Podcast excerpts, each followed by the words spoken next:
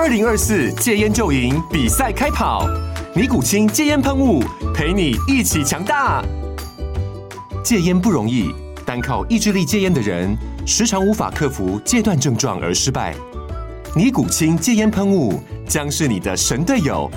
简单一喷，药品急速释放，立即缓解七大戒断症状，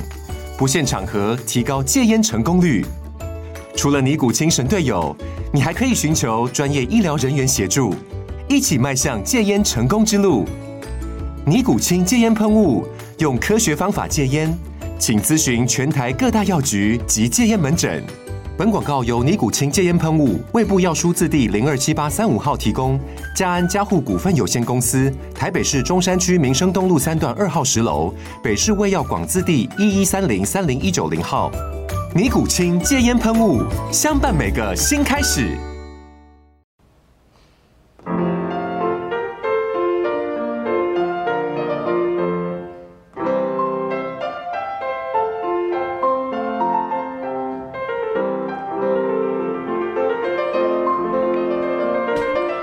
各位听众，大家好，欢迎收听第四十六集的廖教练碎碎念。哇，今天的内容又多又杂，所以。要想把它压在一个小时之内讲完，实在是不容易。不过我尽量了哈。首先呢，必须要感谢就是我们主节目 SSE 训练漫谈的募资计划多了两位的支持者了哈。第一位叫做朵拉，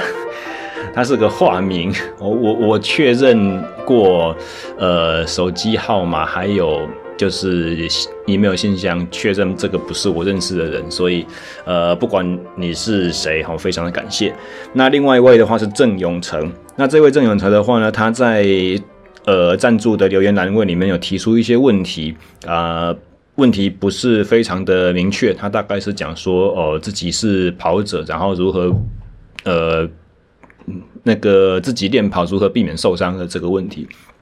那我给他回信，待会这个会是我们节目中主要回答的其中一个题目哦。然后再来的话，呃，五月二十一号在 UFC 的那个敦南旗舰店，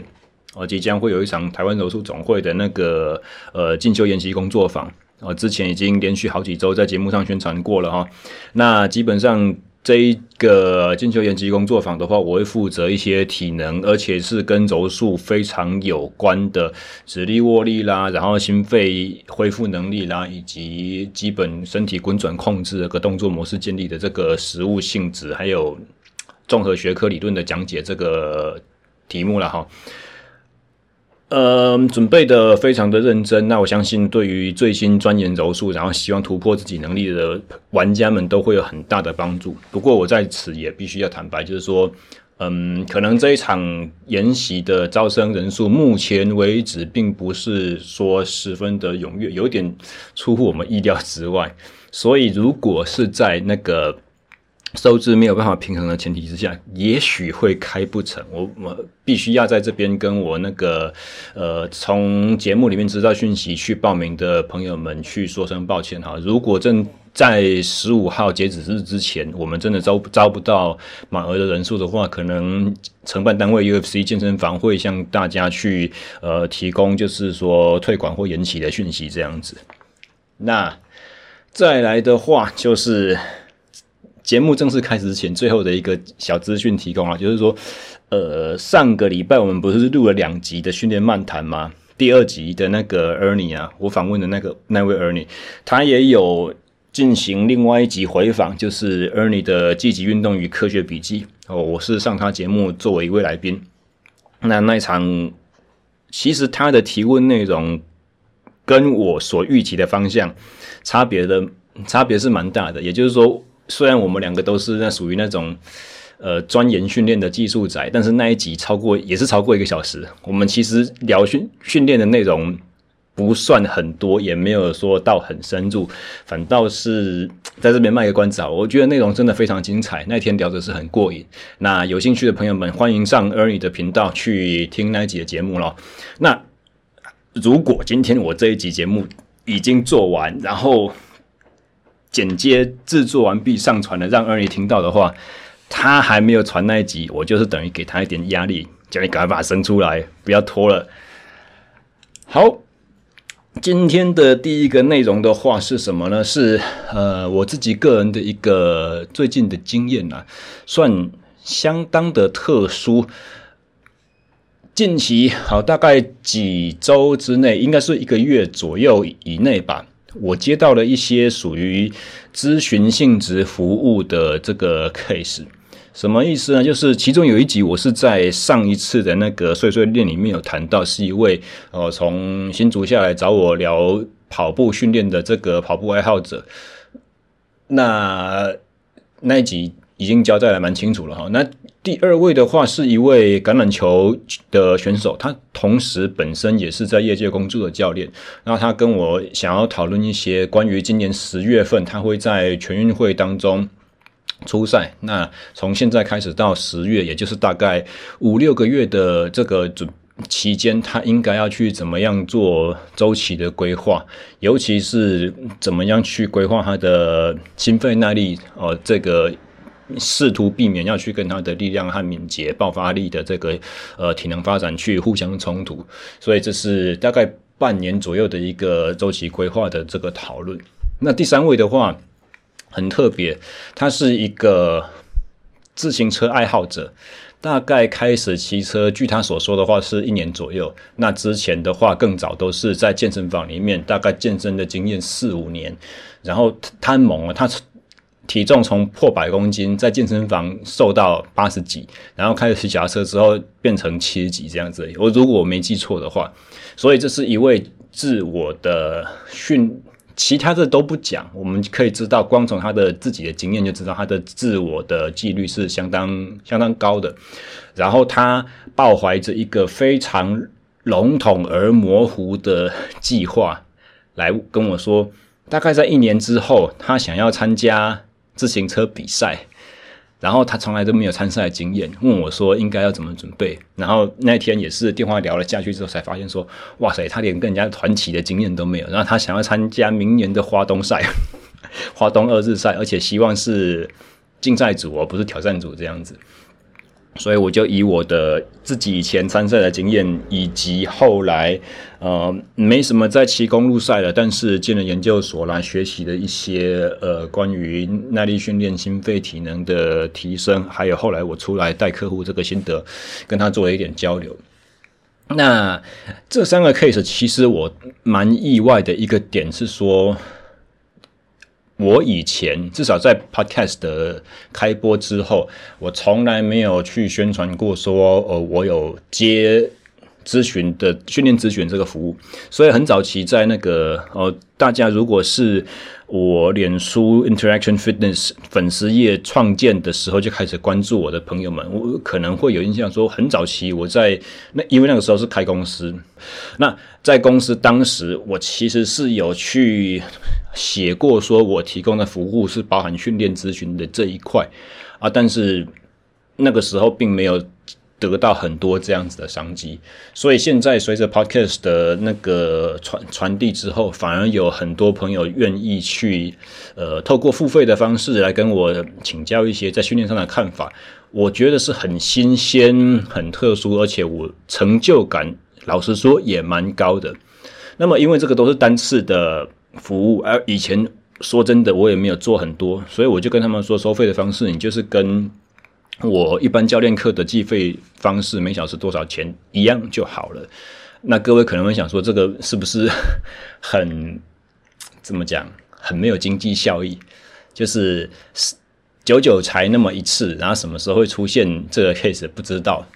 它不像就是。我我们现在业界做私人健身教练，说至少一个礼拜就会上一次课，就会有一堂那那稳定的收入和销课的这个这个流程会进来。但是我的看法，我觉得不一样。呃，因为毕竟你看，我做录 podcast，然后写书的目的是什么？除了当然很私心的，就是一个个人名气的建议建立以外，很主要的一部分是我希望把我所认识到的、整理过的、自认为是很好的东西，去分享给同样跟我一样类似去最新钻研的大家，去晓得。呃，换句话说的话，可能我走过的一些冤枉路，我犯过的一些错。后面的人如果跟我有一样的训练动机，那他可以少犯掉这些错，该有多好，对不对？所以能够把这些东西跟一样，希望自己帮自己制定训练课表，希望提升自我的能力，不管这个能力是体能还是知识上，我觉得能跟他们分享都是一个很开心的事情。那我也。相信说，当这些和我咨询的客户回去之后呢，不管他是立志单位当一位教练，他去影响别人，或者是他要带着从我这边获得到的一些东西，交换的一些想法，有时候我们其实只是想法上面的交流和互相印证而已。不见得是抱着一个哦，我是老师，你是学生，你要听我的讲法照做，这这这一种，呃，很死硬的一板一眼的所谓教练和学生的关系这样子，我觉得这个其实是很好的事情。也就是说，如果我觉得我知识是我我整理出来这些知识是好的，我希望它传播是更有效的。那当然，不管透过任何的方式，我都会觉得说是。很开心的事情，那当然也期望这些客户呢，真的可以从这边得到收获，然后在他往后的训练路上得到一些呃有效的帮助，或者是，其实我觉得，当然刚刚有讲到说，其中有一位已经在业界是教练，是健身教练，那么呃另外两位就是爱好者而已，其中一个有在帮朋友开课表，另外一个只是想练自己，但是我相信很多这样子的爱好者。其中特定的比例，哦，不敢说多高，但是铁定会有，就是在往后也会成为教练。那我希望，呃，像这样子的咨询式的服务，未来也可以在体适能产业里面变成是一个可以被考虑的选项。为什么？我会讲这个话，是因为现在我们在业界，尤其是当私人教练、一对一教练。很多时候，我们去成交客户，背后没有明确说出来的是，我希望你跟我长期上课，越稳定越好。你永远不要有一个从我身边毕业的时候，你知道吗？啊，对了，呃，差点忘记讲，刚好讲到这个才才说到，我我的笔记其实没有写。呃，到下礼拜之前。五月十四号母亲节之前，哦，我会提出，我会提供一个限量的优惠。只要你买课送给妈妈，或者是你自己是妈妈，你想要犒赏一下自己这几年来的辛劳，限量限量五个名额，我会提供五堂一对一私人教练课六千块的优惠价格。哦，所以换算下来的话，一堂课是一千二。授课地点的话，在台中市北区的史壮健身。好，我不是那边教练，但是我在那边长租授课，所以基本上的话，呃，跟我约私人健身课程的话，我预设的上课地点就会是在那里。哈，除非是有额外的需求，我们可以另外再去协调。所以这个这是一个小小的呃母亲节特惠方案，希望大家，如果你是身在台中，然后你周遭有亲朋好友，或者是你希望自己的妈妈哦能够学到运动的好处，那么。五堂课的呃这个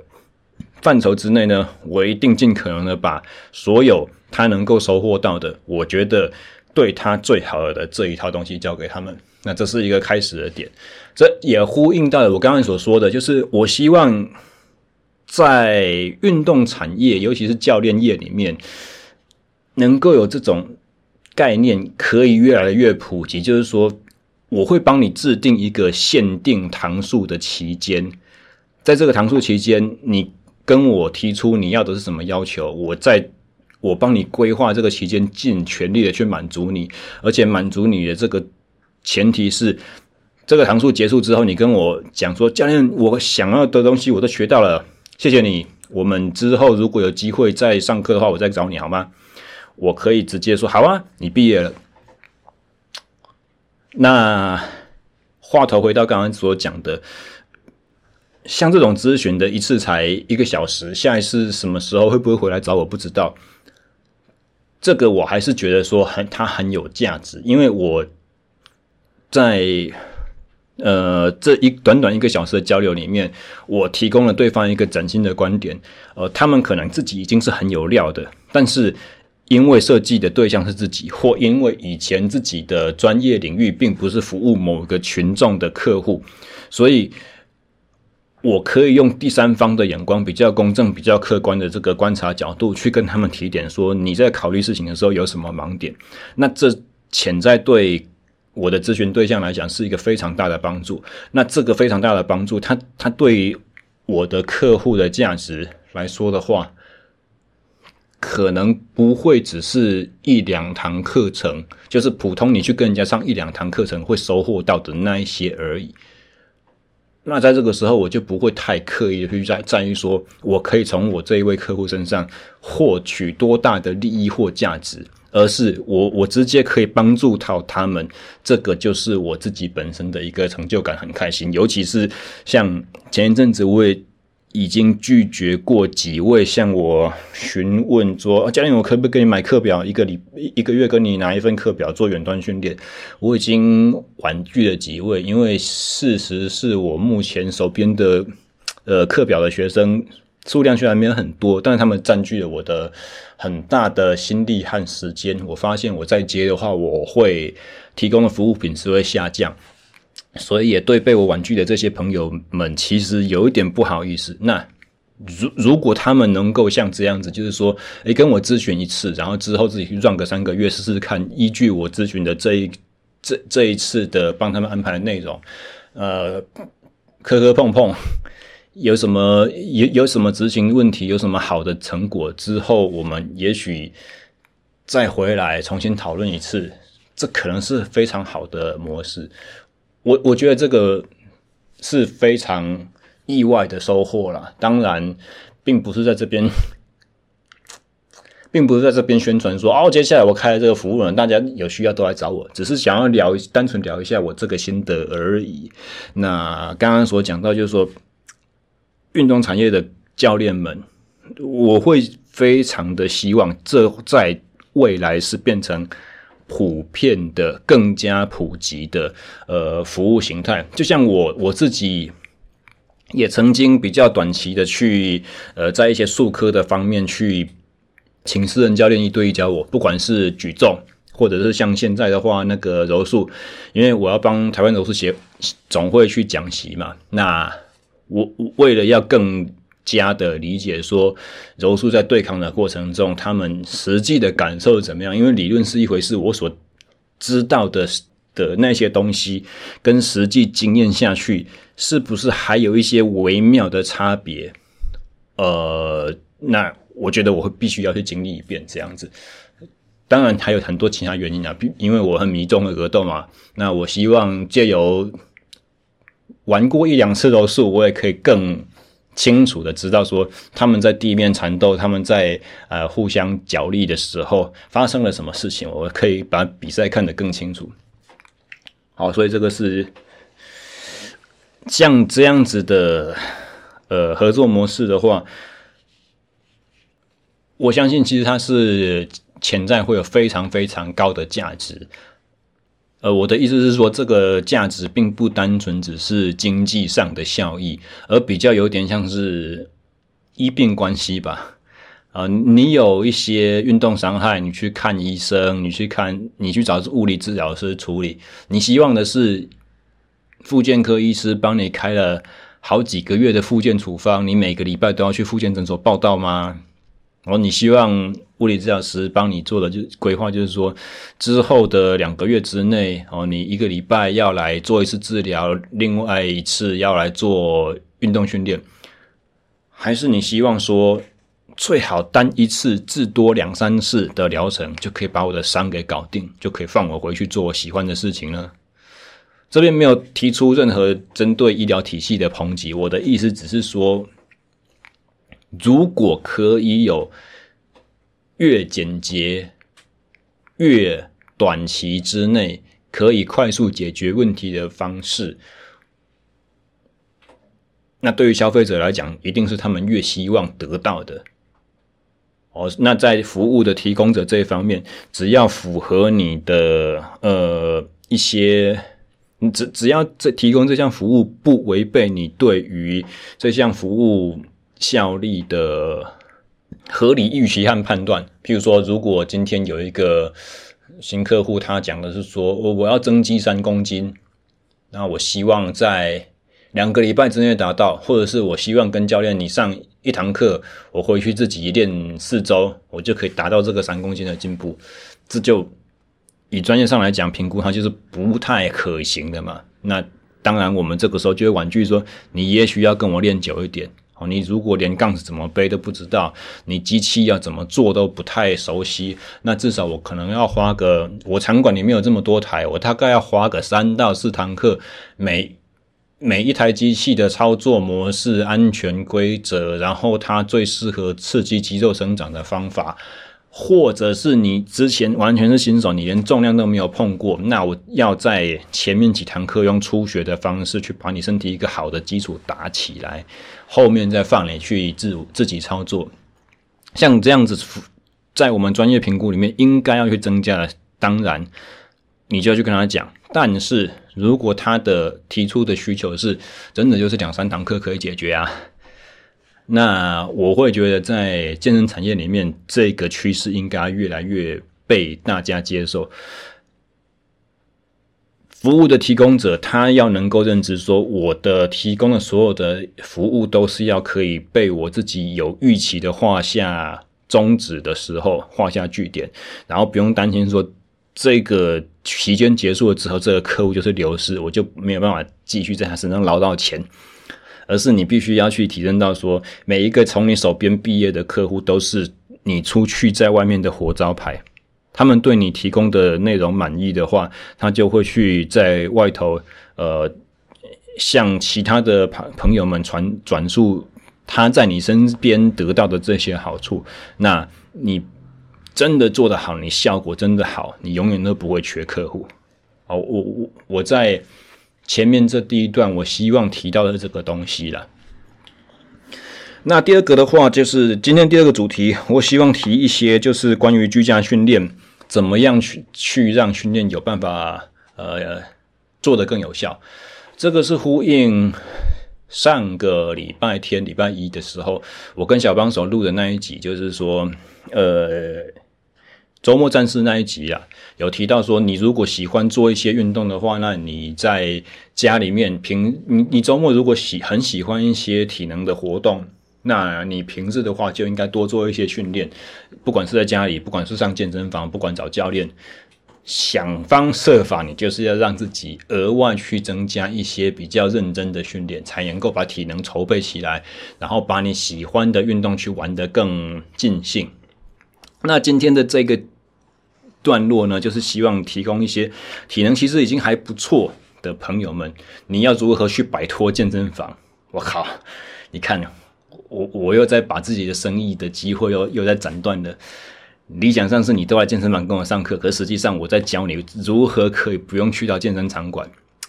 其实不是啦，因我我是因为出自于我自己本身的需求，我自己碰过的事情以及。我的很多的客户会，你想想看嘛，如果今天是有一个人，他是要出国三个礼拜，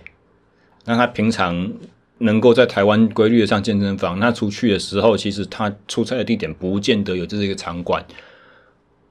或者是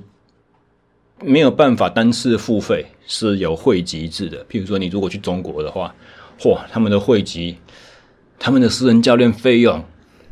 跟台湾这边比起来是两到三倍的程度诶，那如果他的商务行程又是稍微有一些经费上的考量，他不是住那种高档酒店的话，饭店也不会有健身设施啊。那这个时候是不是他就会有要维持自己体能的需求了，对不对？当然，我会让客户说：“哦，你可以去到饭店场馆之后，去的第一件事情拍所有机器拍一遍给我看，然后你可以做什么，我来跟你讲。”这个服务我也是，我也曾经是提供过的啊，都是完全都免费的，只要是学生在跟我上一对一的私人教练课。但是我们现在是假定一个状况，你真的是有朝一日完全没有器材了，或者是你最近工作真的是非常的紧绷，你根本都没有时间上健身房，你唯一能够动的时候就是在家里，比如说生小孩了，你要顾小孩。对不对？你只能在偷空在小朋友没有爬出你视线范围外、安全无虞的前提之下，那这种空档可能是什么两三分钟，一次只有两三分钟长，然后一天之内可以出现几次不知道。那在这个时候，你还是希望运动，你要如何去？你要如何去把一些居家能够做的动作去，嗯，把它变化起来，变成是真正有效，然后符合你的需求。我们在这边在这边所提出的，都是一些体能已经算中上不错的人了。你一般随随便便的那种空手蹲啊，什么啊，伏地挺身啊，仰卧起坐啊，也许对他来讲都已经没什么效了哦。在器材和场馆设施非常有非常局限的前提之下，你可以做什么？那几个大原则很简单，自身体重训练来讲的话，如果你负荷不够高，你就是把双边的动作变成单边。我这个以前在也也有提过了，大概至少一两次。你没有办法用蹲举架背杠做一百公斤、一百二十公斤的背蹲举，你其实可以用单脚去做单脚蹲。那这个单脚深蹲的话，依据个人的柔软度、平衡感、协调性而定。你可以在原地直接做那个所谓的手枪蹲 （pistol squat）。哦，那蹲到最底再站起来。像廖教练我的话，我目前体重六十四公斤，我如果背杠背一百公斤，那我蹲下双脚蹲站起来的话，我就是多大的负荷？我就大概如果加上体重的话，一百加六十就一百六嘛，对不对？那一百六除以二，分给左腿、右腿各八十公斤，差不多概念上可以这样讲嘛。好，今天把杠子都去掉，我不能去健身房。但如果我做一个单脚的 pistol squat，这个时候一条腿你负荷多少公斤？六十四啊，也很接近八十了嘛。它也是一个相对大的力量训练，不是吗？再加上其实。这里还有平衡的元素，又有躯干控制的元新的新鲜的刺激进来。你 pistol 蹲到最底，大腿后侧贴小腿肚的时候，不管柔软度再怎么好，绝大多数人都还是会有一点点驼背，有一点点骨盆后倾，这是几乎避免不掉的。好，那怎么样在这个不是你熟悉的前提之下，以及为了要左右平衡不跌倒，你的支撑脚，你蹲的那条腿一定是。完全收在真底中轴线，甚至往对侧悬空内侧还要再偏过去多一点点。这个时候，你的一些臀中肌、你的多关节的肌肉，譬如说 hamstring 有三条，它的协调出、它的协同出力方式以及脚踝的稳定性，这跟双边在做的时候其实是完全不一样。它多了很多的挑战元素在里头，所以双侧动作直接改单侧是最简单的。那当然你会问说啊，教练我。双双脚蹲，我就还不能低于平行。那你现在叫我口去做单脚，没什么用啊。不然的话，就是你根本我我根本平衡感就会有问题，我做不到怎么办？那，pistol 的话又有另外一个问题，就是说，当你单腿蹲下去的时候，另外一只脚其实要直直的伸在前面。你如果柔软度不到的话，你你直膝抬腿的活动范围就是没有到那里。那你可能蹲下去的时候，你问题是。你的关键性的问题，你跨不过去那个障碍，其实是伸直在前面那只脚，你没有办法维持那条腿是悬空的，不然的话，就你大腿前侧骨质肌会抽筋，对不对？这些很好笑的问题。哦，所以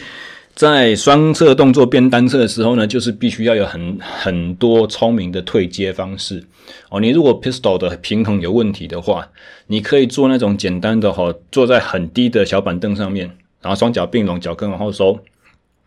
然后先把这个动作做完之后呢，譬如说我现在如果要练右腿，我就把左脚先往前伸，脚跟着地，膝盖打直，然后我用右脚动作自己把自己从坐在小板凳这个位置上面推升起来，单脚的力量站起来。那这个时候我左脚我不是伸直在前面吗？我脚跟着地，那它的作用在什么？它就只是维持平衡而已。你要强迫自己用右脚出力，左脚是不要支撑到体重的。你看，这不就是某一个程度的 pistols 的退阶吗？手枪蹲的退阶啊！我坐在小板凳上，我就不是从最底的那个位置起来嘛。哦，那我左脚伸在前面，它着地，它就不用出力去把自己举在半空中。但同时，其实我不允许我站的时候左脚的脚跟去推啊。所以绝大多数的负荷都还是在练我的右脚。我这样子光用口语的形容。不晓得大家有没有办法在脑脑海中想象到我要的那个画面啊？哦，所以这个是一其中一种简单退阶的方式。当然，对于老人家，你可以不用小板凳，你就是变成说一个正常高度的椅子，甚至是更高一点，有点像台北捷运、机场捷运的那种放行李的那个货架，那只是屁股往后靠一下那个高度，这也行啊。这个就是更简单的版本的退阶嘛。那还有什么？如果你真的是柔软度非常差，然后你的力量又很强，你下肢力量非常强。你希望去更加提供负荷，要怎么办？两个很简单的版本，你做保加利亚蹲，后脚抬抬高的分腿蹲。哦，那后脚抬高又有分成躯干比较打直和躯干稍微前倾的两个不同版本，一个可以练到股四头肌比较多，另外一个对臀部和腿后肌的刺激比较多。那你还需要再负重的话，你还可以拿东西啊，抱在胸前。你抱一个书包，抱一箱杂物，或者是你左右两手各各提一个水桶什么之类的，都可以。好，那保加利亚蹲是一个很好的选项。另外一个是什么？你可以像我刚才所讲，如果柔软度是你的问题，或者是说脚抬在前面是你的问题的话，你就直接踩在椅子上，单脚悬空，另外一只脚向下蹲。哦，同样以我要练右脚为例的话，你你们大家可以想象，我站在椅子边缘，我右脚踩踩右脚的内侧踩在椅子边缘，左脚向外悬空在椅子外。那我右脚单独往下蹲的时候，我左脚就是直接向下垂，有可能碰到地上，有可能不会碰到地上，不知道。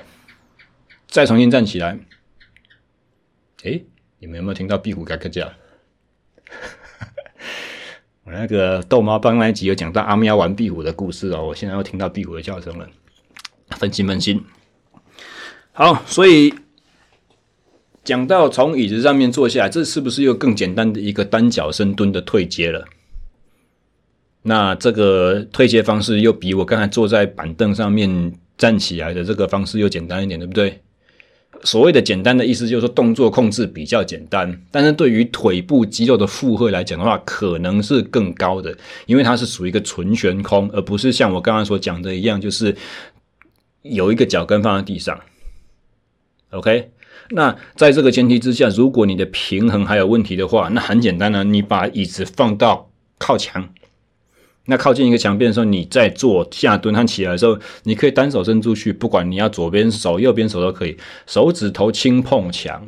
光轻轻碰的这个动作就可以提供你有一个安全稳固的，这叫什么安心感。有了这个安心的感觉，你就会比较比较敢出力，因为你知道自己万一怎么真的怎么的时候，你可以出手去扶墙，你不会摔倒。这个并不是说你真的要出力去摸着墙面，实际上你也没办法摸着，因为要上下移动嘛，你指尖只是轻轻的插着它向下向上而已。但是，一样哦，提供这个呃。平衡的稳固也是另外一个形式的退阶，它是动作控制难度上的退阶，而不是真正力量负荷上的退阶。好，那这个是以下肢来讲，上肢的话简单嘛，伏地挺身。如果太轻松了，你可以说哦，林北当兵的时候特种部队的，我五十下、一百下一个基数，一天可能要做上千下，那那对我来讲，那有什么训练效果？当然，在这个时候的话，你还是可以把后脚踩踩高，踩在板凳上，哦，这也是另外一个增加负荷的方式。啊，难度就是说，手的角度还是肩膀角度还是有差啦。然后你推下去的时候，深的那个深度会稍微减少一点点。但是你总是个有个变通嘛，再加上谁说这个角度的变换对你来讲一定是差的呢？也许你平常在健身房，你就是很少去做斜板的仰卧推举啊，所以你斜上方推的力量，那肩胛骨活动的范围、稳定的能力，其实诶是不好的。所以你做某种程度的变化，那个新鲜的刺激对体能的维持，尤其是我们在讲到的是一个维持，维以一个维持。的前提在做训练，我我像我刚刚所说的，出国出差三个礼拜，你回来的时候，你体能不要退步就偷笑了，对不对？我不太可能以以我个人身为教练的这个角度来讲，我不太寄望在这一个期间你回来还能够进步多少？那如果真的有进步的话，那算捡到了，知道吗？哦，所以动作稍微有一点变化没关系，你至少强度还是维持着。而且其实在这边来讲的话，呃，大家不要忘了，强度除了是专项。专项动作在负荷上面所给的以外，还有一个很重要的是，你中枢神经可以提供的驱动能力有多大？它大脑脑干一口气放电出去，要求肌肉要求要有最大力、最大的那个输出，不管是收缩速度来讲，跳跃的高度啊，对，俯卧撑你不想要做后脚抬高的。你还可以做什么？做弹正式的啊！你每压下去，推起来，强迫自己双掌离地，甚至是提小一点，拍手嘛，拍手伏地挺身，够呛了吧？那个要推的力道和速度就必须比正常顺顺做的伏地挺身大很多，对不对？啊，所以虽然节奏不一样，虽然负荷的形态不一样，你可能平常在健身房里面，你做的是八九十公斤破百、一百二十几的卧推。那你会说，我自己体重也才七十而已，七十，然后以脚尖为支点，我双手在推，他妈一半三十五公斤的负荷算什么？老子推一百多公斤才有训练效果啊，怎么会看得上那个三十几公斤？你推快一点。其实第一个输出的力量以 F 等于 ma 的这个牛顿力量公式来讲的话，它会放大，它不会是纯三十五而已。那另外一个来说的话，当你速度提升了，你爆发力提升，你加速的那个全力加速的意图啊，这个我们在讲那个速度异形训练 VBT 里面有讲到，就是说你全力加速的意图有出来，你加速的意图越高，你爆发程度越高的话，其实也是征兆越多的快速。肌纤维的那个运动单元，所以虽然你呈现的是速度是爆发力，但实际上对于最大力量也是有一定程度的维持和刺激效果。为什么？就是在于你有撬动那些白肌，你有撬动你身体这个部队里面那些比较大尾的轻不负荷不大，没有山山摇地动请不动的那些老诶那些士官长，对不对？还有你的中枢神经系统，你一口气那个机车在发动的时候，那个电瓶一口气能够放的电，那个电量也是在这些全力输出的时候，你有得到刺激嘛？哦，所以你看上肢的推的动作，俯卧挺身这么简单，你可以后脚抬高，你可以靠墙走路，对不对？哦，我们那个 wall walk，呃，有点像摔跤选手会做的那种训训练，那。近近代啦，你在健身房里面看到更多的 wall walk，其实都是那种什么 CrossFit 在做的东西，就是开始的时候平板式，然后脚跟抵墙，然后接下来就是干什么，把脚往墙壁上面走过去，然后手就慢慢往后退，倒步推推推推推，推到整个人几乎完全贴墙，就是整个呈现倒立姿态，这个也可以啊。那在这个将近倒立姿态，你还可以去做什么？也是可以去做。类似伏地挺身的动作，那把整个人倒回来，不就等于你是在做站姿肩推吗？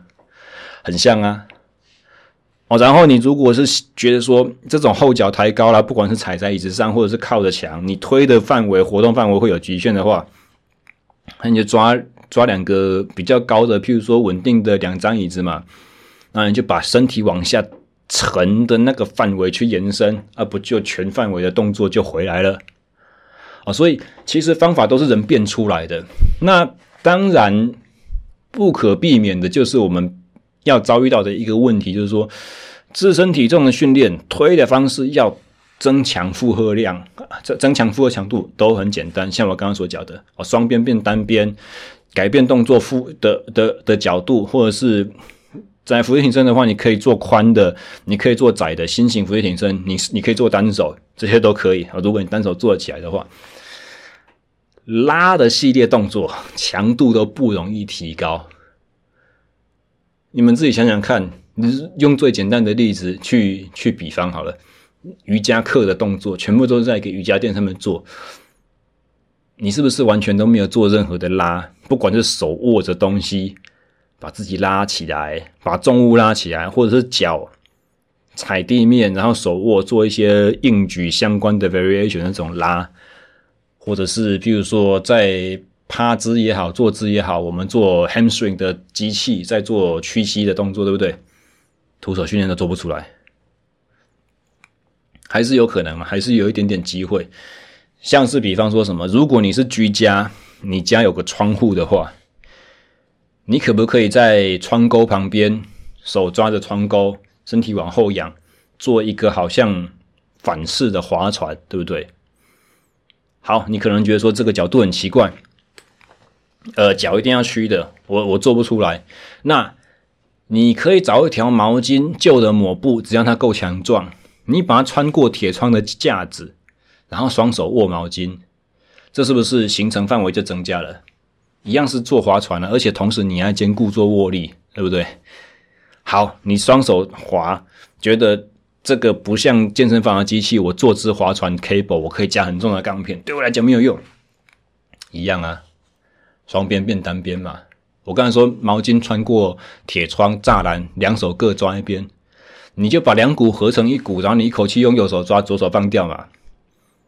你这样在滑的时候，是不是就变成说我瞬间负荷变两倍？那依据我要后仰的程度，依据我的呃铁窗如果隔横向折高的话，你还隔栅的话，你还可以绑高绑低。我绑高点的话，练的有点类似引体向上的力量；我绑低一点的话，比较类似在练反式的躯体划船这个方向的力量和角度，是不是也一样很多变化？那硬举系列的话，当然就。真的不好做，但绝大多数人来讲，你只要你的双脚硬举，不管是正常的硬举，不管是罗马尼亚硬举，不管是直膝硬举，江浦硬举比较没办法，因为太宽了。但是刚才我说那三种，全部都可以改成单脚操作，简单的不得了，太简单了。那如果你真的是最大力量很很强，单脚操作还是没什么感觉的话，还有一个方法。你把动作强制放慢，其实动作强制放慢跟所有动所有的训练都一样，也不仅仅止于就是徒手训练。你在健身房里面，你要做动作放慢，也是也有相同的提升训练效果那个作用在。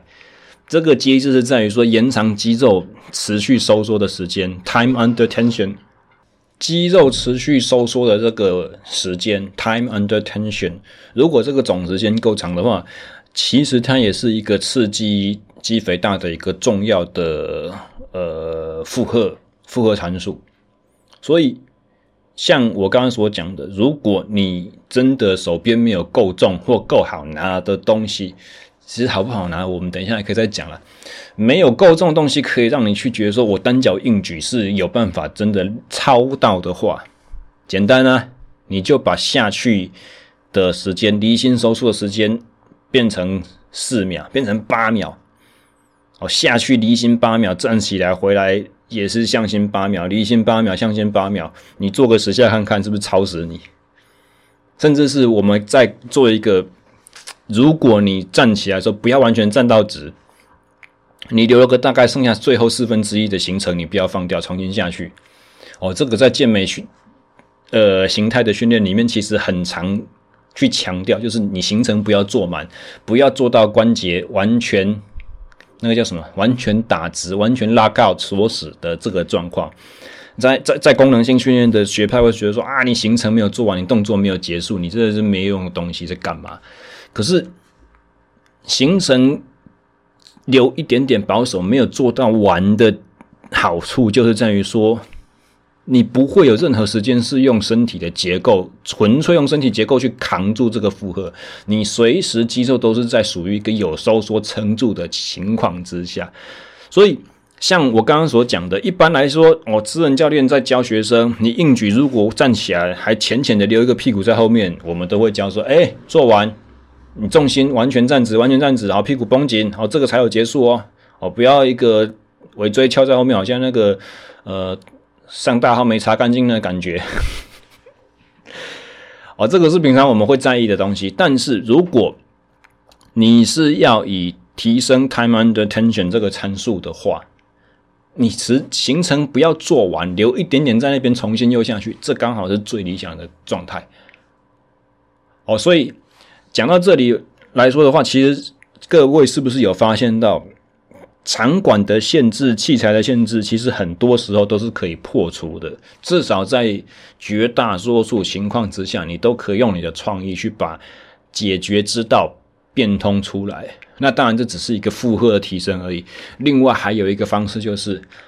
如果我们只是要提升一个提给身体提供一个超负荷，我根本就不在意说的负荷的形式是怎样。你是不是还可以增加单一组的重复次数？像我刚才所举的那个例子啊，我有我客户跟我讲说，哦，我以前特种部队的，我们一口气俯卧撑，妈的趴下去就一百个，有什么了不起，对不对？好，对他来讲，对这个人来讲，俯卧撑一百个都像吃饭一样简单，俯卧撑对他训练没有没有效果。可是如果今天的训练者是廖教练我的话呢？好，我的仰卧推举最大才七十，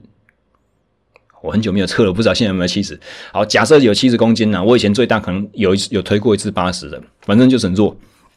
好，如果你今天是可以仰卧推举一口气推一倍体重的人来说，伏地挺身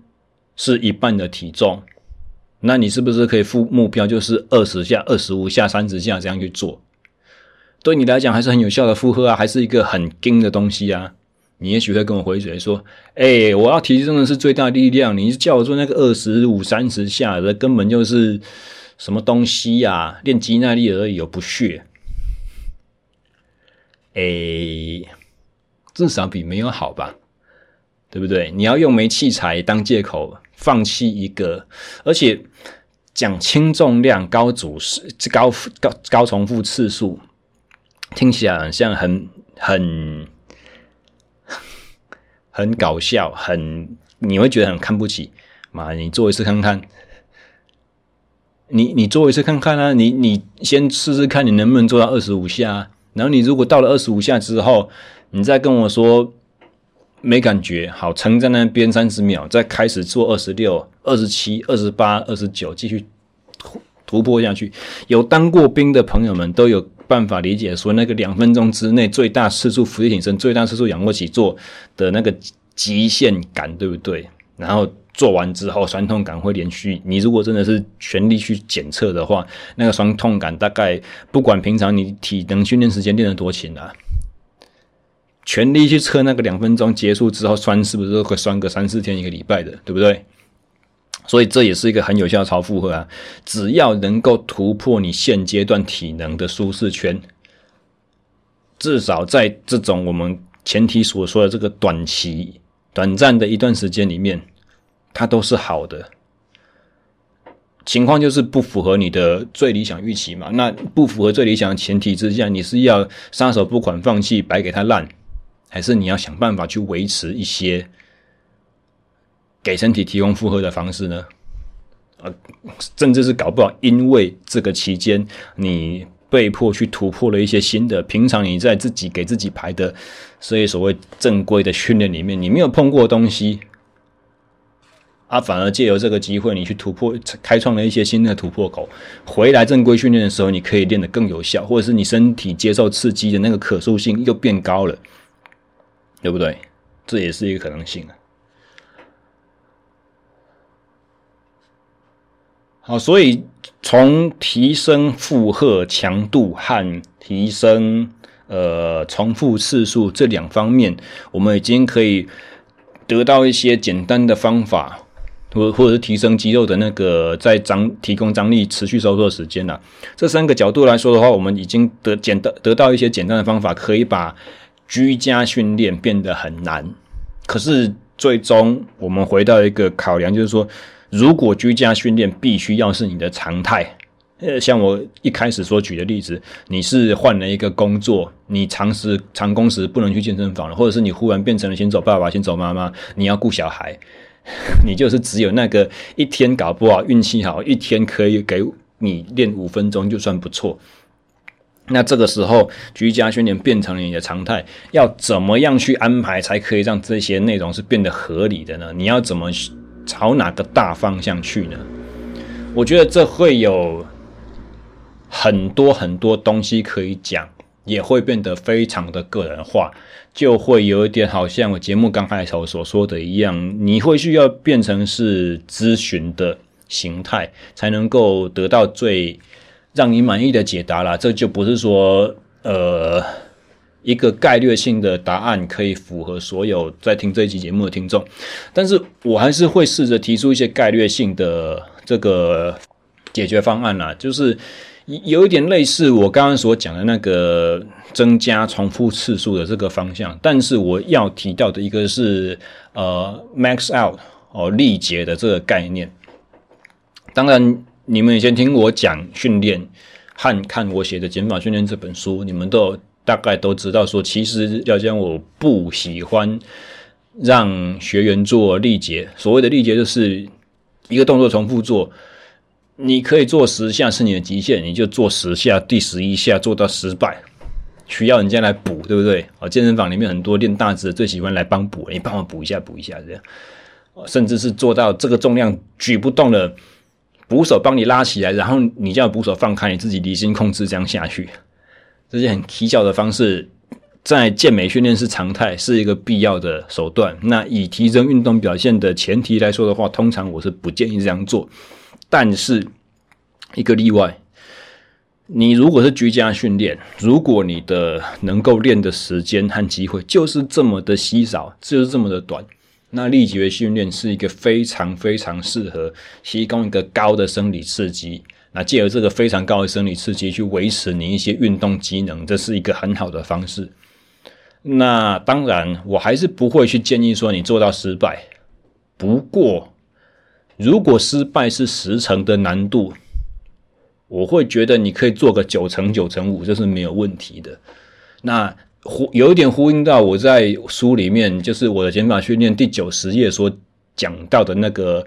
呃研究啦，就是有一个叫做 Haas 的学者，他们一票研究团队在两千年发表的这个论文哦。三组的力竭训练和一组的力竭训练，其实在经过了几个月的训练周期安排之后，发现肌肉增强增长的幅度、最大力量提升的程度，效果上来讲都差不多诶。所以这种 max out 的这个训练来讲的话，如果是廖教练问我个人来安排，我会我会觉得一天做一组就好了。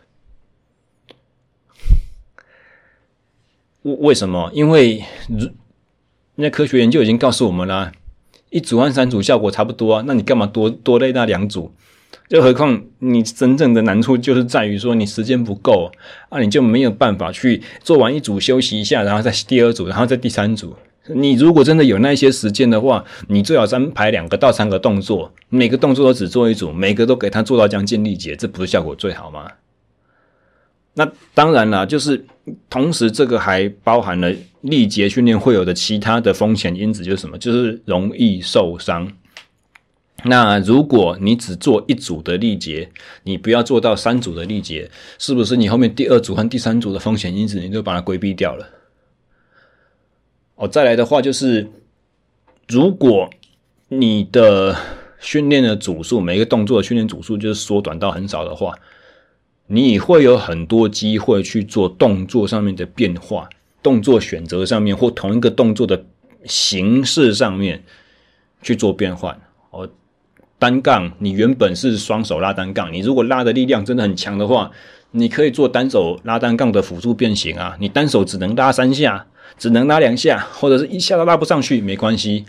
你可以，譬如说我今天要练左手好了，我左手握杠，我右手抓住我的手腕。抓住我的前手臂，哦，握在我的手肘上，对不对？这些都是不同形式的辅助的单手单杠。那像像刚刚所说的啊，拉的这种难度变化、退阶或进阶是不容易做到的，你还是可以做。那负荷的动作还是一样去可以改变。你可以宽握，你可以窄握，你可以正反握，你可以掌心向自己。你可以任何形式去变换，全部都是一样做到九成九成五的程度，那是不是就是可以多元多方面去对身体的能力做到刺激？哦，你你你做瑜伽，你做动物流，重复做同一个动作重复做五十下，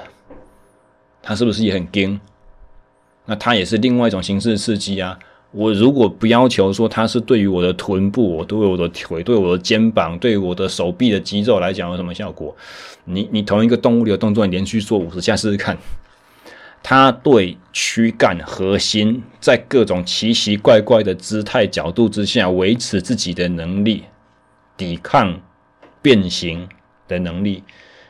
是有非常非常高的好处，更不用提到说，其实它也是某一种心肺。那也是会大爆汗的，可能不会喘到让你觉得很想死而已。可是那也是有有点累的。啊，所以在这边所提到就是一些对于跟跟上个礼拜我们小帮手聊的有点不一样。上个礼拜我们所聚焦的是有一点像是说啊，我就不想练，找尽各种方法。那作为教练的我，就是也一样找尽各种方法和借口，就想办法骗他动一下。这周我们比较像是聚焦在说，哦，已经有一点点训练底子的人了，那他真的很想练，但是他觉得说场馆是个限制，器材是个限制，时间是个限制，动作变化选择上来讲，对他来讲是个限制，他没办法够强，要怎么样变出一样让自己觉得很强、很难、很爽、很超的训练？这是等于我这一段想要提出来的哈。好，本集节目的第三个单元要来聊什么呢？其实也是这个情境跟前面讲的那个咨询有点像，只不过这次找我聊训练问题的朋友是，我先卖个关子好了，因为那其实还是一个正在进行中的一个计划了。反正总之就是说，这个咨询或采访有点像采访，可是他又不是做 podcast 节目，先先先保密一下了。那但他就是。不是付费的服务啦，应该这样讲。那这位朋友呢，他就是想参加某一种形态的活动。那他询问我说：“哦，既然我是一个专业的体能教练，从我的眼光，那还有从我写的书的这些里面，他他很认真，他把我的书从头到尾看了一遍。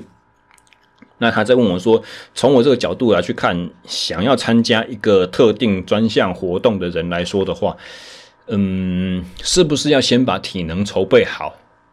先去做一些基本东西？譬如说，我在书里面讲动作呃发展的程序的时候，他讲速度训练那个章节的时候，我讲说哦，田径是所运动之母。他就讲说说，那他就问我说，那你是不是要先去学跑跳、投掷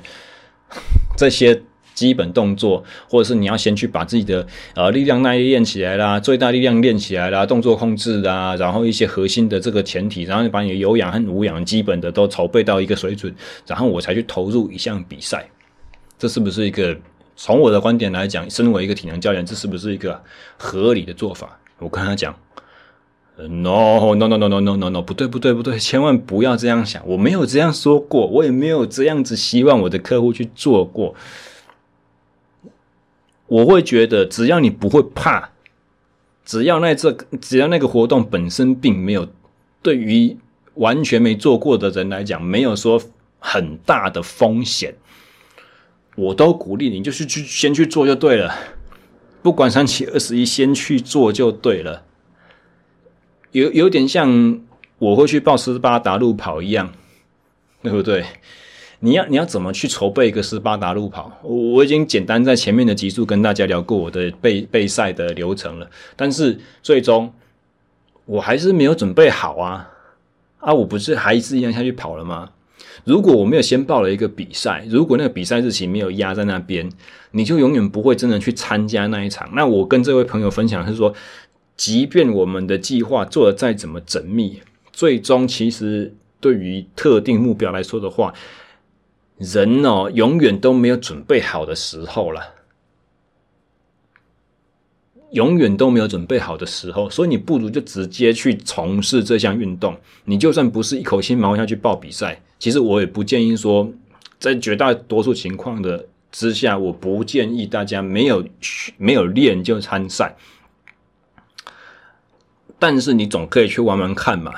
如果撇开斯巴达这种一定要有关卡的。一定要赛事单位去设计东西给你玩，你才有机会比较完整的去从事但其他所有东西啦，譬如说越野跑啦，譬如说骑脚踏车的啦，你你没有正式比赛可以参加，你可以报团练吧，你可以找一个车队去加入吧，出去一样大杀四方啊，对不对？篮球也是一样，你不是科班出身，你你可以玩街头斗牛，你可以找人带你啊。这或者是像我前几个礼拜开始的嘛，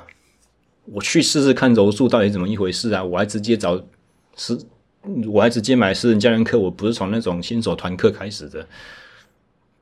如如果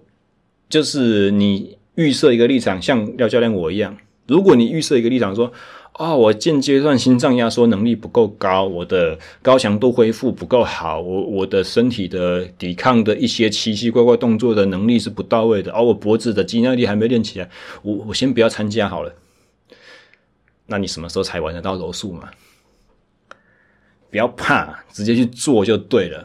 尤其是如果你有一个好的人可以去带你进门，理想的人选，好的教练，呃，经验老道的这个参加运动的朋友，或者是你自己，如果那一项动作运动是相对单纯，比如说跑步，你有有两条腿，一双鞋子，你就可以跑出去啊，管他什么鞋，管他什么路线，管他什么时间，管他什么长度。就是去做就对，你只要自己稍微有个 sense，不要不管三七二十一就拼极限，然后每一次都是往突破极限的那个方式去做。每一次都觉得说，我这次上次跑二十分钟我就侧腹痛，这次我要盯到二十五分钟。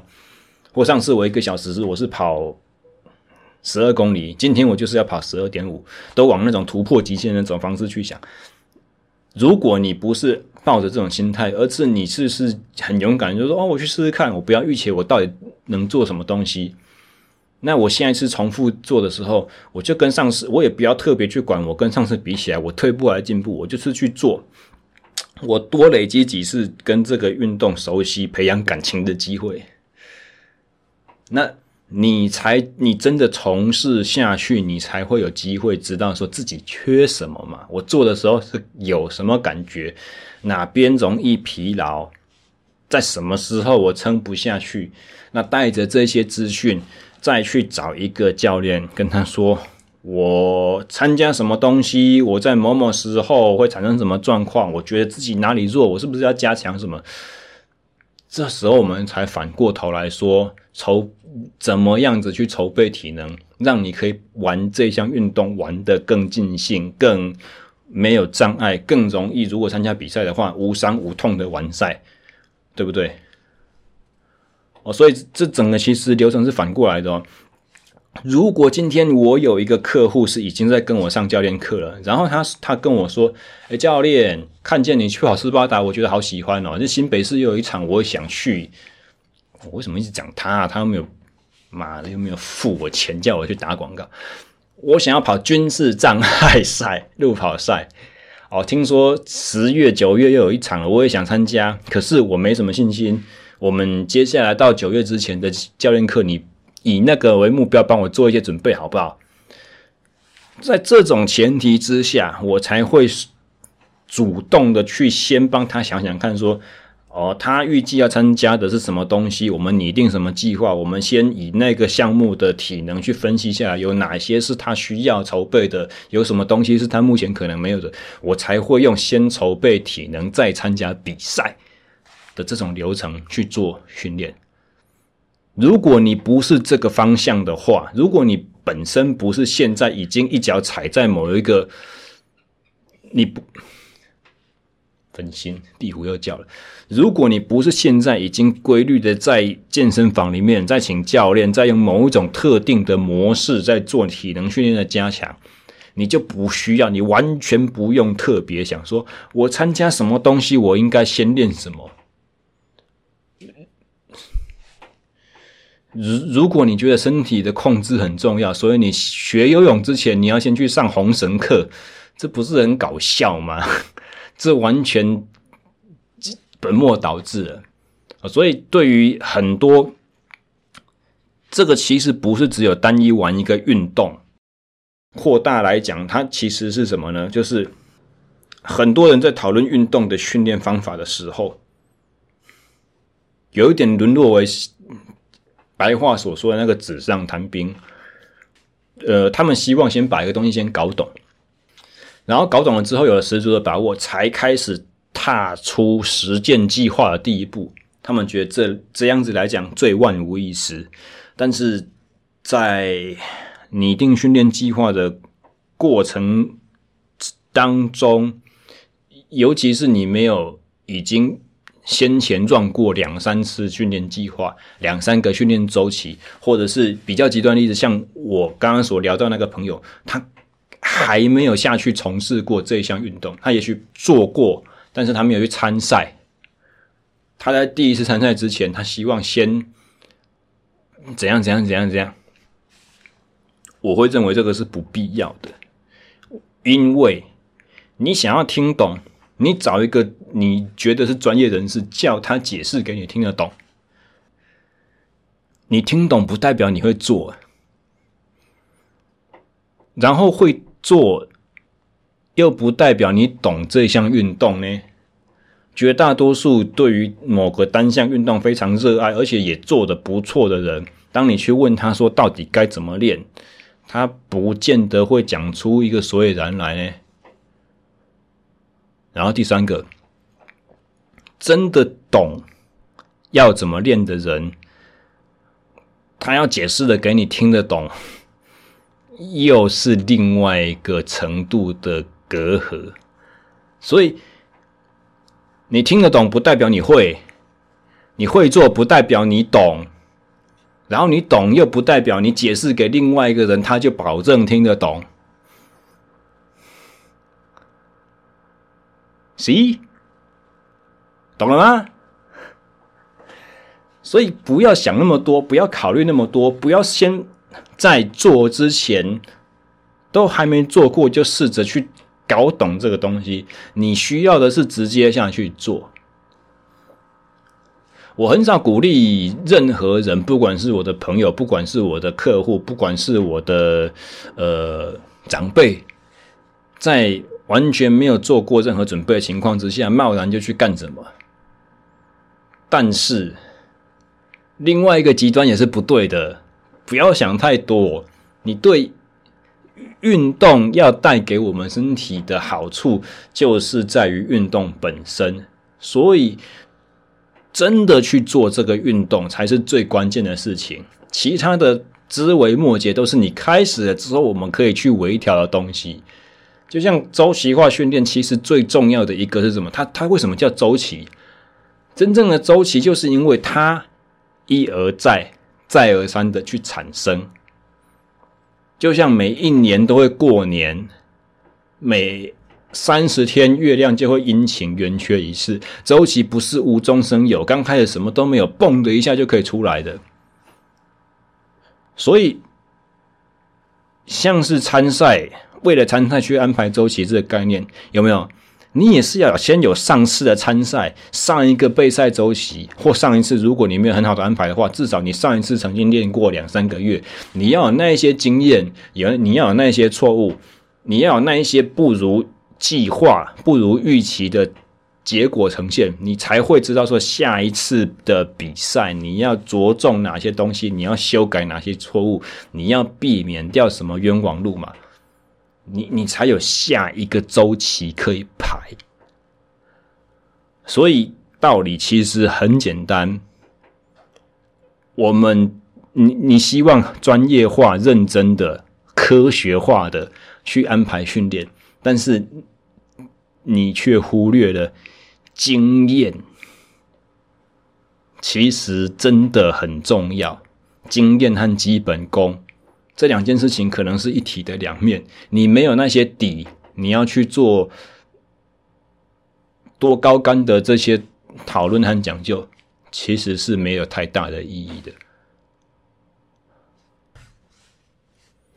好，那么今天的最后一个单元呢，我们要回去提到节目一开头所说的，有一位呃郑永成先生，他在。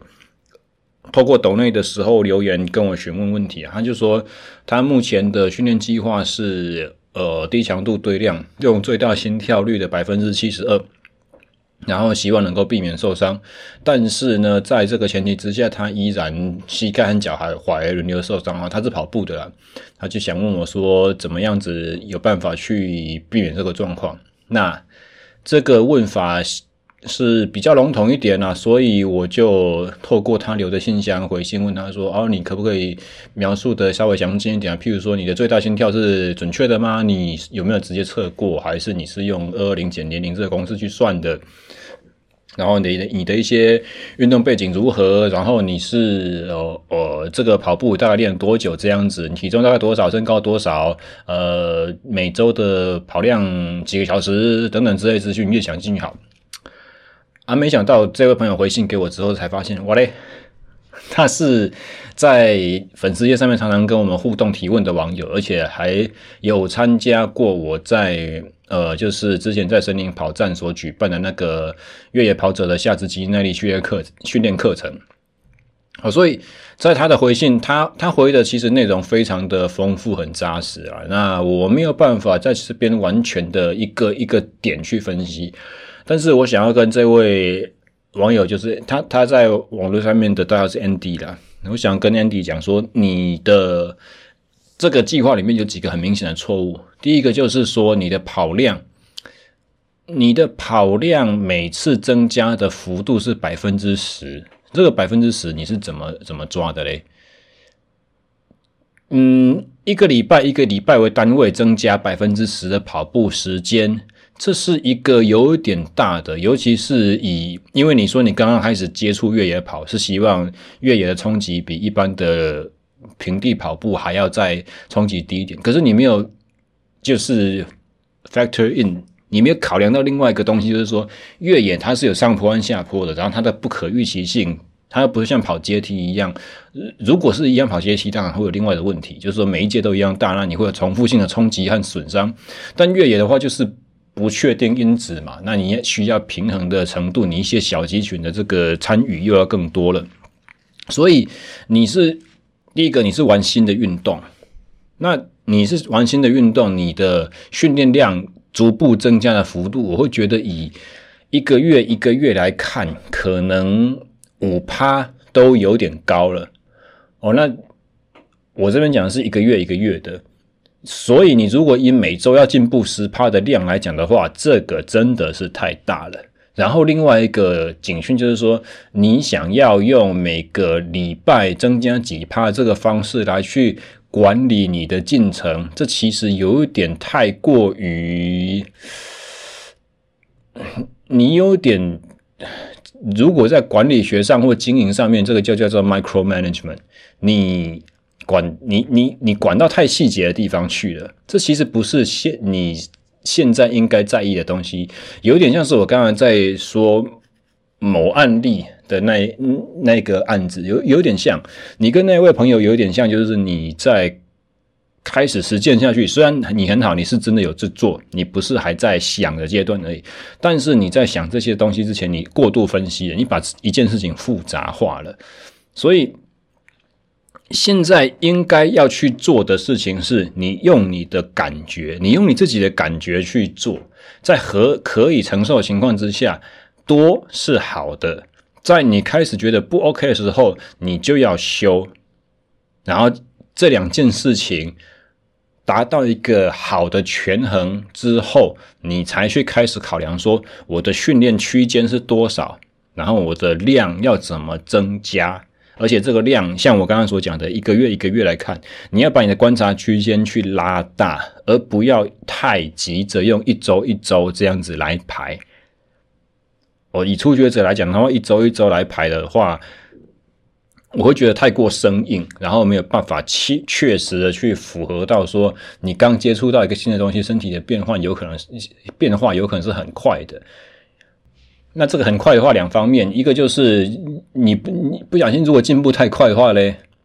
你你按部就班，你按照进度来练的话，你就没有办法享受到那个进步很快的好处啊，你就是跟不上你进步的幅度，那你其实等于是在做一些比较没有效的事情。那另外一个方面就是说，你如果身体吃不消怎么办？你身体吃不消的话，你就是还硬在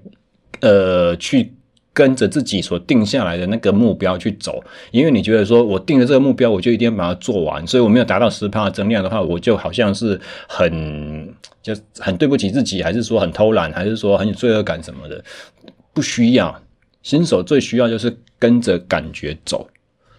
在我刚刚所讲的那两个前提，第一个量想要堆大一点，第二个一感觉有异状的时候就稍微修一下下。到状况大致消除的时候，才重新开始。在这两个前提之下，你去堆量才是比较理想，然后比较弹性的。所以，首先你的跑量太太死硬了，增加的太多，十趴真的有点大。然后第二个是现阶段你不应该去在意你的跑量要几个小时和如何增加。好，然后第二个的话就是说低心率训练这件事情。哦，首先百分之七十二的心跳率区间以下，这个属于恢复区间哦。如果我们要讲说有氧耐力训练中 one 中、Two 的那个东西的话，其实，在以非常有经验的跑者，因为你已经跑了几年了嘛，哦，所以你算是有经验了，你有一定的累积的量。你这边也提到说，以前你曾经最高一个礼拜有跑到十一个小时这么多，哦，这样子的话，其实你是有经验的。你是有底子的，那你的有氧区间可能必须要用七十五去抓，哦，会比较理想。七十二可能偏太低，百分之七十二偏太低。然后另外一个关键就是说，你的描述里面有提到说，现阶段。你希望都是打有氧底就好，你在担心如果做了一些像是我在那个吉耐力课程里面所教到这些东西的话，会破坏了所谓的打底期间专注有氧的这一件事情，这是一个很大的盲点，这是这是一个完全错误的事情，不是只是盲点而已，我会觉得你搞错方向了，哦。我基本上你，你记得吗？我们那堂课所提到，就是说，这个强化这些肌耐力训练的东西是为了什么？就是为了避免受伤，就是要把你的下肢的很多局部的肌群去维持自己角度的这个收缩能力、抵抗疲劳能力去建立起来。那你如果现在已经碰到是会有疲劳性的损伤的问题，你为什么不练？我有一点困惑。好，你你有提你你在信里面很坦诚的跟我讲到说，你的顾虑点是在于说，呃，你害怕基础期没有把有氧底堆好，做这些肌耐力是进入到无氧的区间。对，这些肌耐力训练确实是在肌肉局部进行无氧的刺激，对，这个是正确的。但是，并没有所谓的基础期就绝对不可以碰无氧这件事情。没有说你在打基础就一定只能练有氧，就只能低心率哦，超过了心跳超过了百分之八十五、百分之九十的最大心跳率就是死罪，没有这种事情。我也从来没有讲过这种事情。我甚至不鼓励大家在基础期的时候避免去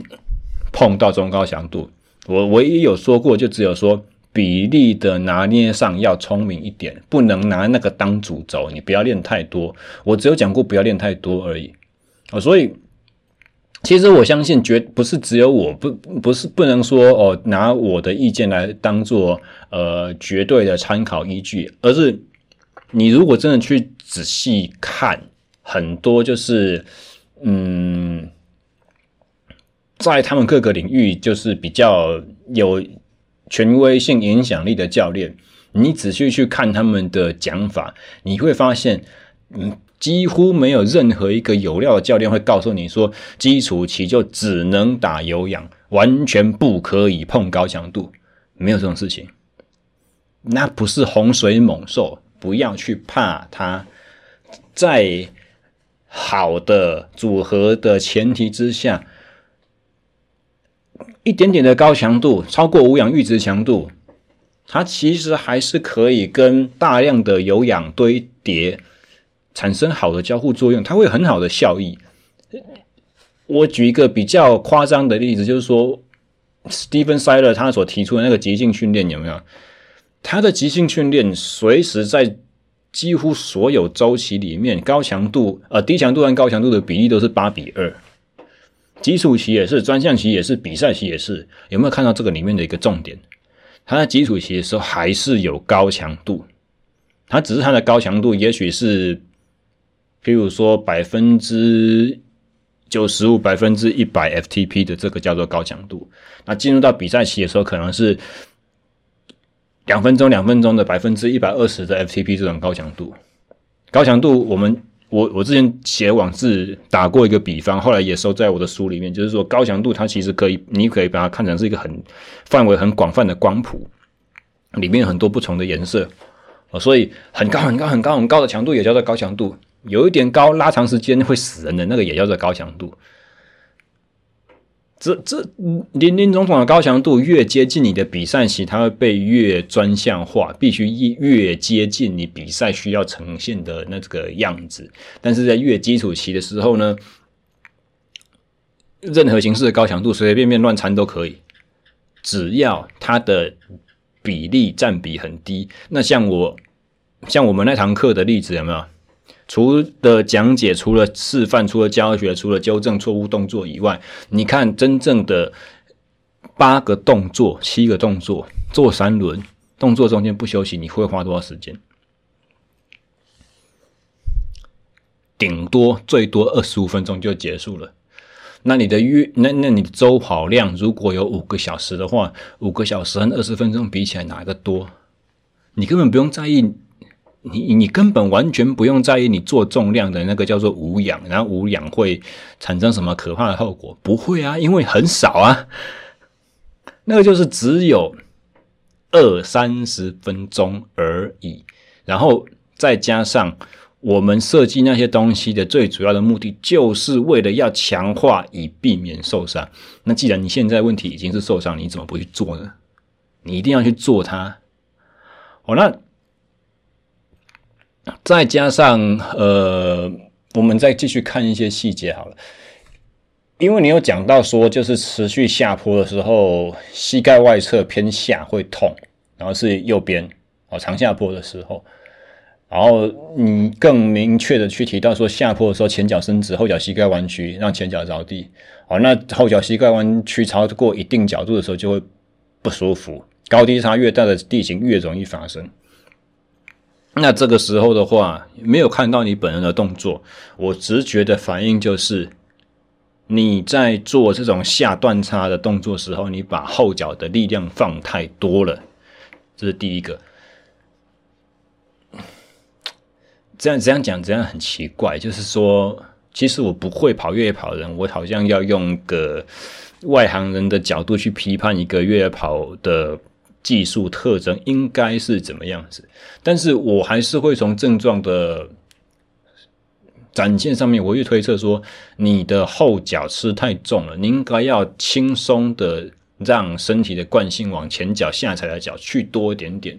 除非啦，几个可能性就是天雨湿滑，台阶像阳明山系的很多石阶，其实不要说下雨，尤其一点雾的话，那石阶上面有很多青苔，那鞋子就容易打滑。那没办法，你一定是后脚要踩重一点。我我这个我可以理解，但就算是你后脚要踩重，主要用后脚来刹车的话，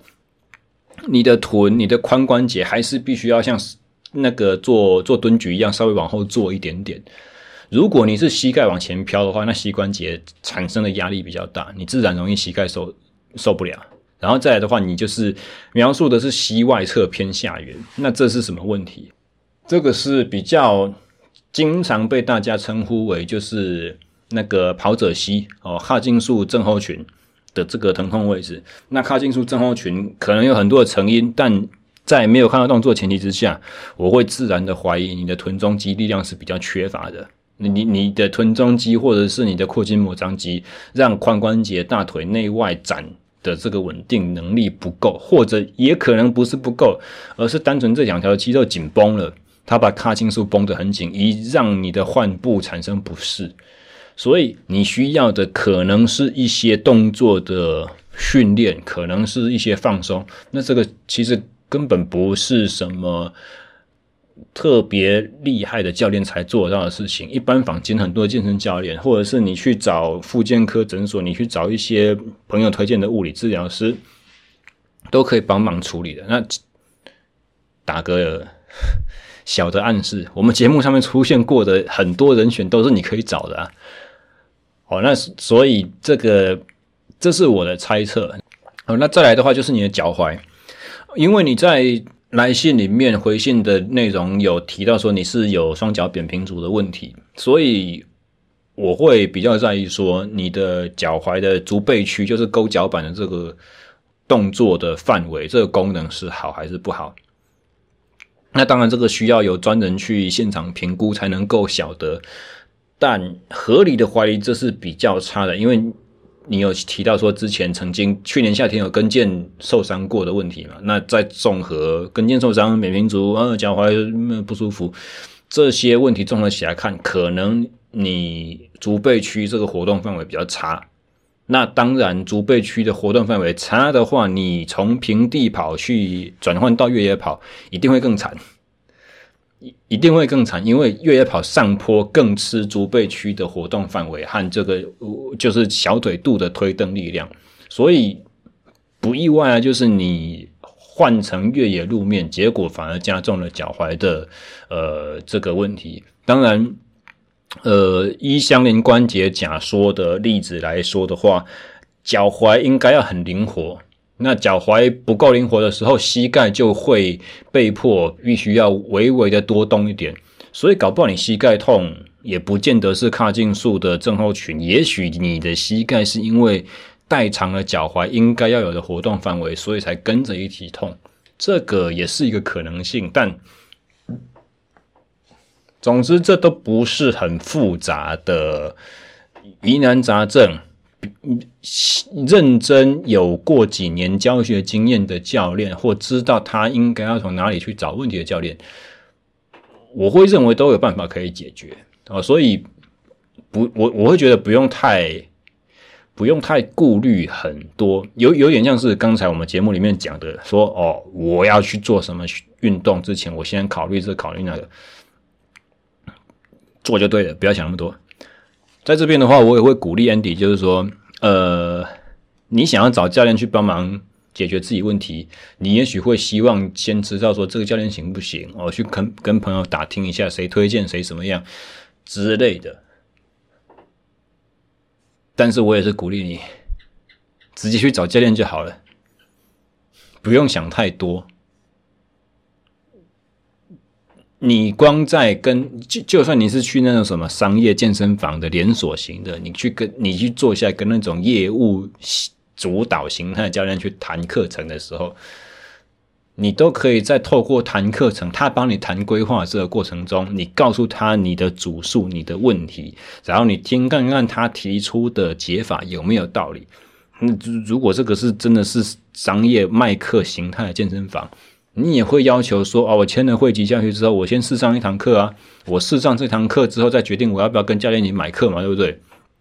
真的很缺课的教练都不会拒绝这个要求啦。你也可以在试上的过程中试试看这个教练有没有针对你的这两个动作，呃，这两个不舒服的状况去做评估，然后没有办法去提供一些一你你觉得合理的解决方案。那最明显就是他能不能提供在一堂课里面就做出某一种程度的效果改变，让你觉得稳定度提升，让你觉得放松，让你觉得酸痛减轻。如果没有的话，你随时可以提出我不要继续跟你买课，这没有损失啊。所以有一点像我刚刚所提的那个呃例子，不要担心，不要过度的分析，不要不要不要想太多，直接去做运动就对了。哦，所以对 Andy 来讲的话也是一样。你在台北，你会觉得说我不能找廖教练上课，可是不用找我，你随便去找市面上很多的教练，你就直接随便找一个教练去跟他接触，去跟他问，先试看看再说。真的不行，你随时可以收手，先不用顾虑那么多，直接找教练。哦，我我会相信，就是说，现阶段在市面上的绝大多数体适能产业的从业人员，都是有一定能力水准，而且热心于为客户提出解决方案的，呃，充满热忱的人士。哦，所以其实不需要太过于顾虑，说我一定要找到某某某谁谁谁，好像看医生一定要找名医才会有效一样，不用，就是直接聊了吧，在。钱掏出来之前，在信用卡掏出来之前，在购合约签下来之前，你都不吃亏的，好吗？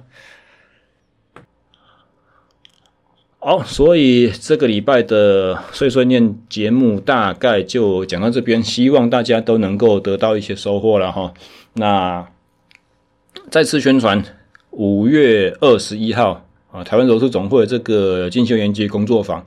内容真的是相当的扎实。哦，除了我的体能以外，还会有营养的这个部分。那他会提到很多关于如何安全的，呃，在一两个月的期间之内，先把体重透过饮食的管控去调在合理的范围，以利你最后过磅脱水减重可以比较安全的操作。而且在你整个备赛期间，你依然可以有很高品质的训练，然后。过磅了之后呢，要怎么样子最有效去把体能和水分补充回来？哦，这个是我之前在国训中心的同事营养师曾义军，